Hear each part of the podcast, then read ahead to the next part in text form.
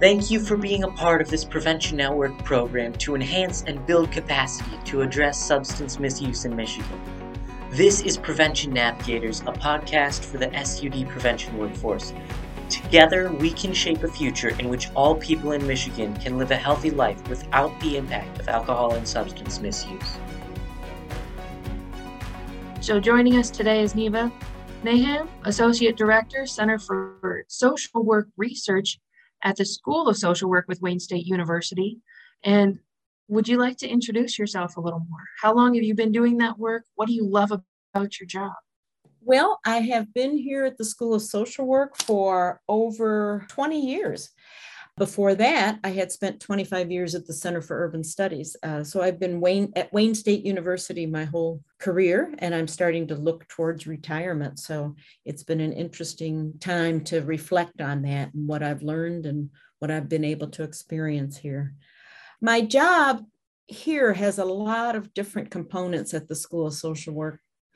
But most relevant, I think, I have sort of an administrative hat I wear, but also one of the things I do is uh, I'm the assessment coordinator, which is we evaluate what we do here at the School of Social Work. Our accrediting body says these are the competencies that social work students must have.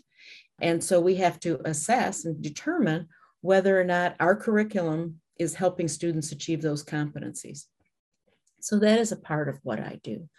I help faculty with their research proposals, mostly in an administrative uh, capacity, but a lot of what social work research is, is about assessing practice and mm-hmm. uh, determining whether social work practice is achieving its aims, similar to what I do internally with our curriculum. And then I'm also engaged in a couple of community based projects, do research uh, right now, working with uh, the United Way of Southeast Michigan, and completing a project with the Vista Maria organization, which is in Dearborn Heights, doing an evaluation of their program. What is the most rewarding thing about what I do? I really appreciate the variety in my work. I appreciate being in a school of social work in uh, the city of Detroit that is committed to engaging with the community.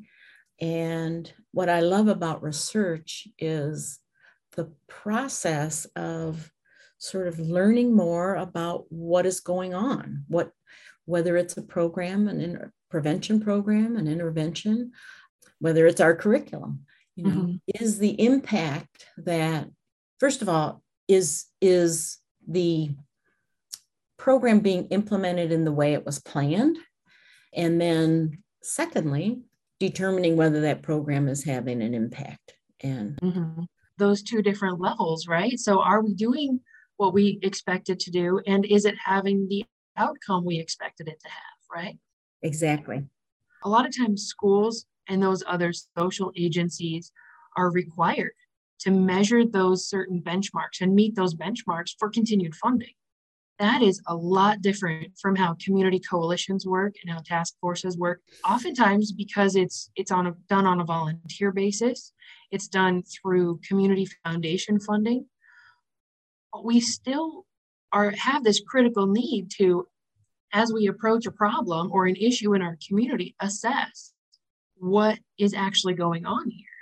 So ask ourselves what's happening and why to the third degree and ask ourselves okay that's why we think it's happening. Is that actually why it's happening? But that assessment piece is a little bit different from the evaluation piece which you were talking about with are we implementing with fidelity? And are we seeing the outcomes we expected? And, and if not, that's okay. It's we're working and operating within a culture of growth. So we ask ourselves, what can we adjust? What can we change? And if we only do evaluations at the end, we won't have time to make those adjustments, right? So the big thing that's shared here is funding. And that's the, the shared purpose, the shared reasoning behind why people do evaluation on the surface is, is because when we're able to prove effective um, interventions with prevention work, we're able to increase our funding or continue our funding. Why is it important beyond that surface level of funding, why is it important for our community based groups to set their own goals and track their own measurable outcomes and progress? I would say that most people get into this work or the volunteer aspect of this because they want to make a difference. And if you're not measuring, then you don't know always if you're making a difference. You may have anecdotal evidence by you know, somebody who tells you how much they appreciate what you've done. But to measure the overall uh, outcome or impact of what you're doing uh, lets you know if you're on the right track. Um, you mentioned also documenting what you're doing, and that is almost as important, especially if you're using some kind of an evidence based um, program. So, knowing whether or not you're implementing as planned and where you've had to, for whatever reasons, deviate is really important to document because that may have an impact on the outcome. That may have an impact on the difference you're making. Mm. There's stories about programs where all they've done is measure outcomes at the end. And come to find out, the program was never really implemented because they didn't track implementation. It wasn't implemented in the way they had planned. So mm. I teach social work students research, and I always ask them, Why did you become a social worker? And the most common response is to help people. And I'm like, Well, if you want to know if you're helping, you need to measure to see if you're making a difference.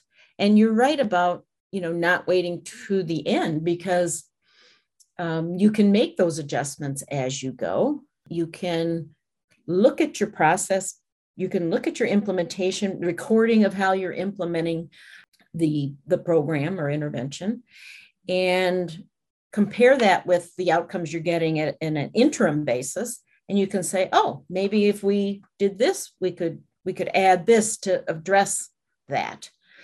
I would say it helps you figure out if your energy here is worth it.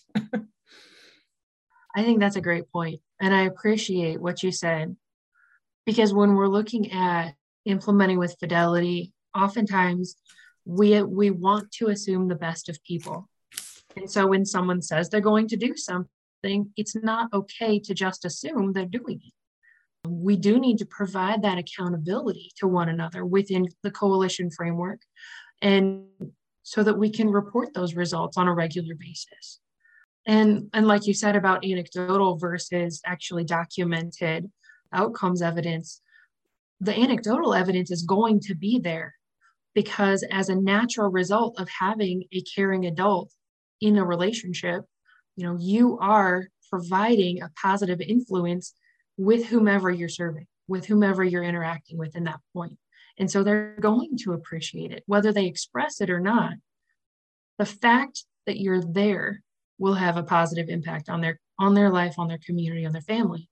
And so what we're doing with with the C3 programs is we're looking at the community-based process where we're building the environment up using environmental strategies, community-based process, and alternative activities to really look at how can we create a system-wide change?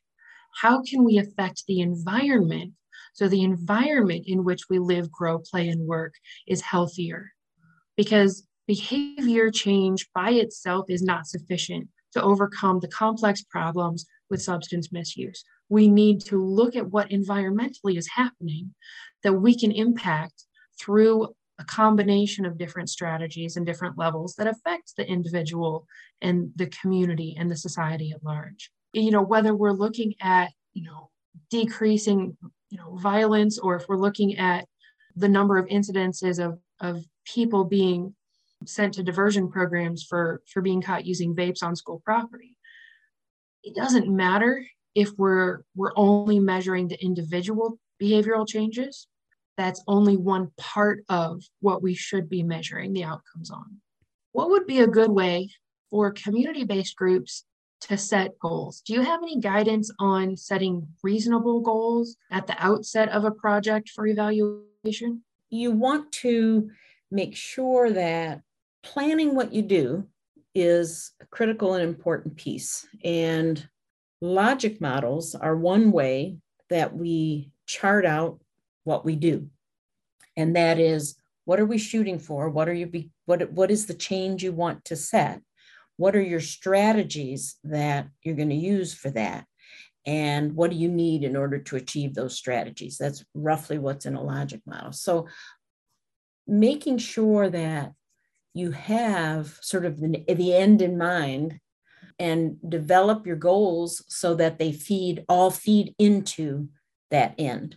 Sometimes the goals are going to be more short term you know maybe you need to learn more about how people think about something in order to make a change about it. And so your short term goal might be you know to measure that.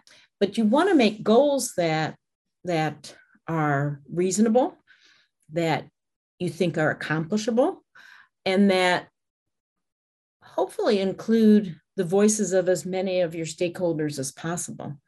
You want to get that kind of input because that helps with buy in, but it also helps you make better goals.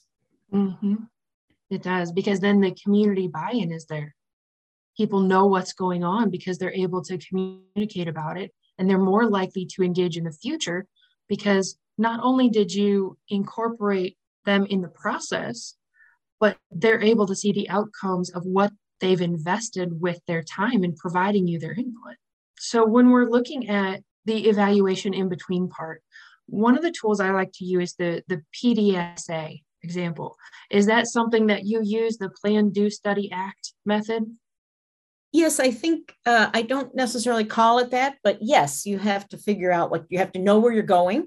so you have to have a plan. You have to do it, and the the idea of process evaluation is to figure out if you do it. So what is it? Plan, do, study, study act. act. And then study is assess the extent, you know, what what impact that had on on what you were trying to achieve. And then you want to use those findings. So it's that uh, it is it is a good cycle. It's kind of like you're always in, in that evaluation framework of measuring what you do and then making changes to what you do based on what you learned. Mm-hmm. So the logic model flows from from backward and forward, right? And Absolutely. when we find something's not working, we can tweak it and uh, make adjustments as necessary. Those individual survey evaluations after going through like a parenting class or something, we can take a look at those surveys and say, well, 70% of the people didn't show up to every lesson. Why not? and and figure out if there's some transportation issue or childcare issue or what is what is something that maybe we didn't consider a barrier that is impacting people's ability to benefit from this prevention programming and so like the the plan do study act method as a way to test if what we're doing is effective because it is a continuous quality improvement method that we can use on an ongoing basis because if we're not meeting those short-term goals for something unrelated to the intervention, then we're not going to meet the meet intermediate or the long-term goals either. And so we don't want to waste our energy. We don't want to spend a whole lot of energy on the next three years implementing this program with our fingers crossed, right? With with the yeah. bad feelings that come from helping people when we don't know if we're actually helping them or not. And, I, and that's why I think logic model is a really important tool because you want to measure each of the different components. Are you putting the resources into it that you had planned? Are the activities happening? And as you say, if there are barriers to attendance, the activities might be happening, but the attendance isn't there to receive the benefits of the activities. And then the other thing is, uh, probably especially with prevention, I would think that logic models help us do is oftentimes it's hard to measure the long term. And so logic models help us think about what are the shorter term outcomes that that we expect. So if we're offering a parenting class, how our attitude first of all if people are there, how our attitudes change? And if attitudes are changed, do behaviors change? And then if behaviors change, then circumstances in your community can change. But if you're not tracking those different levels of outcomes and all you jump to is at the end about the status in your community, you're missing that middle piece to know whether that component of what you did had an effect. And how much of an effect, right? We're measuring not just if yes or no if we're making a difference, but how much of a difference. Because we might have four different good programs to choose from. We want to find the one that works best in our community that has the biggest effect on our target risk or protective factors.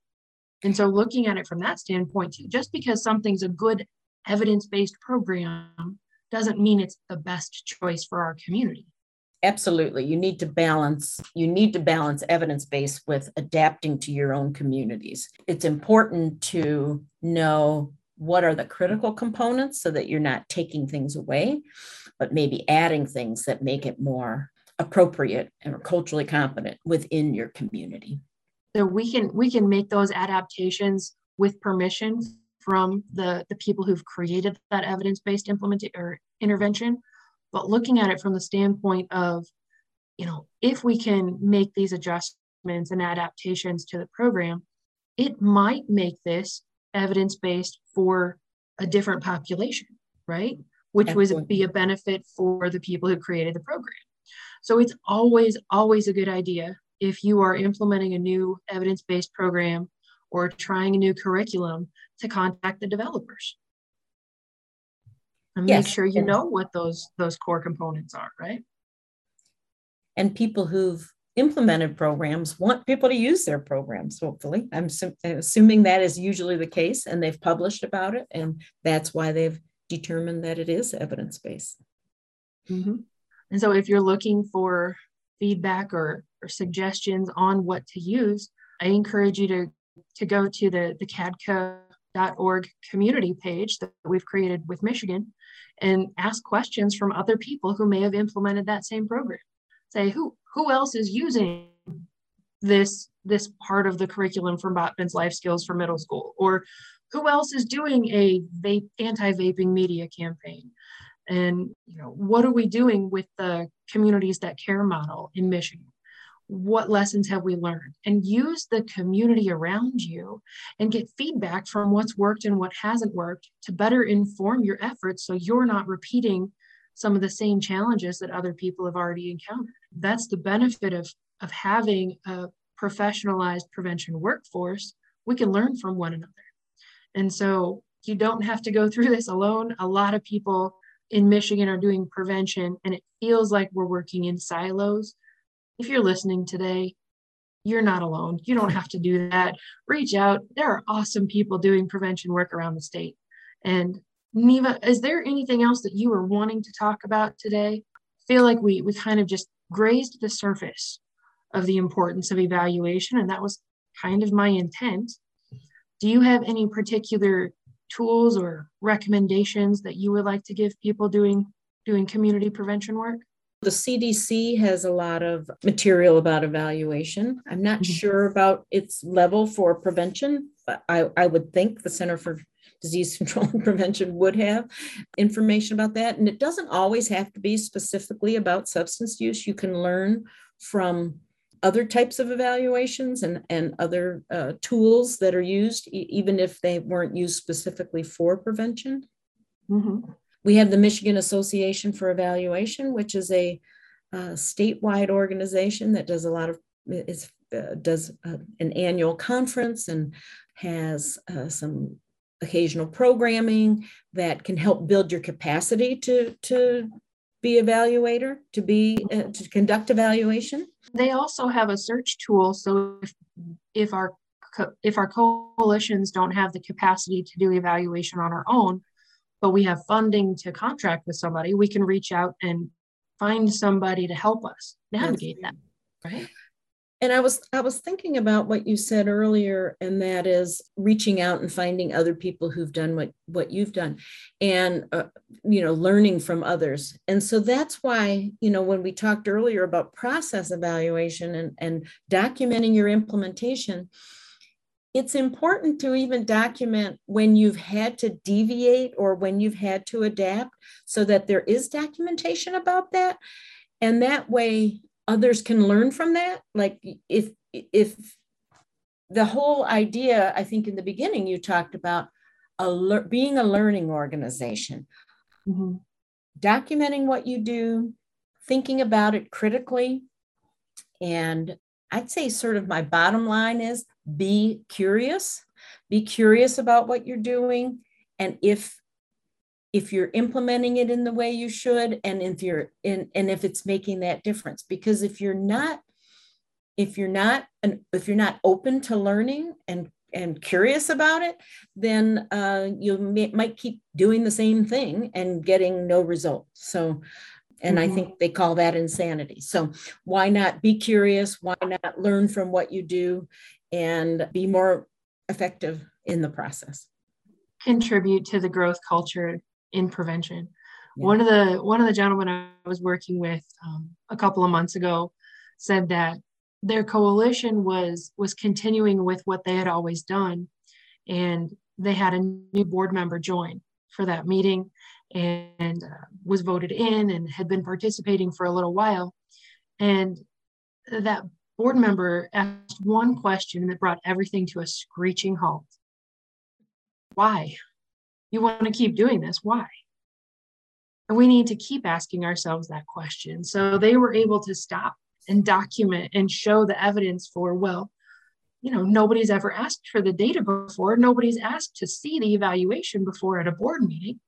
And so, if that's not part of your regular process to share your results with your members, with your board, with the community that's been involved in the process all along, it needs to be.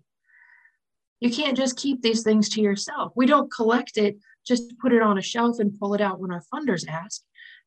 The information that you're collecting, the results, the evaluation pieces need to be shared. It encourages the people who are funding it, who are providing the volunteer hours.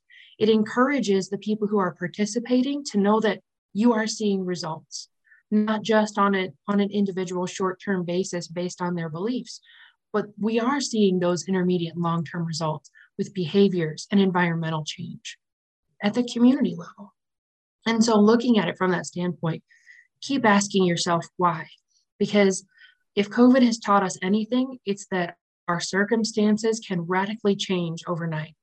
And we need to keep asking ourselves is what we're doing effective? Because the local conditions will keep changing, right? People's priorities shift, the available resources shift around, and we cannot expect the interventions of today to serve our community of tomorrow.